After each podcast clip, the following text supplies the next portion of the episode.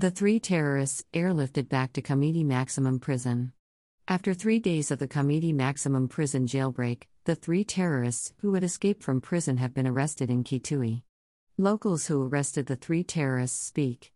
The three were arrested on their way to Somalia in an attempt to flee the country.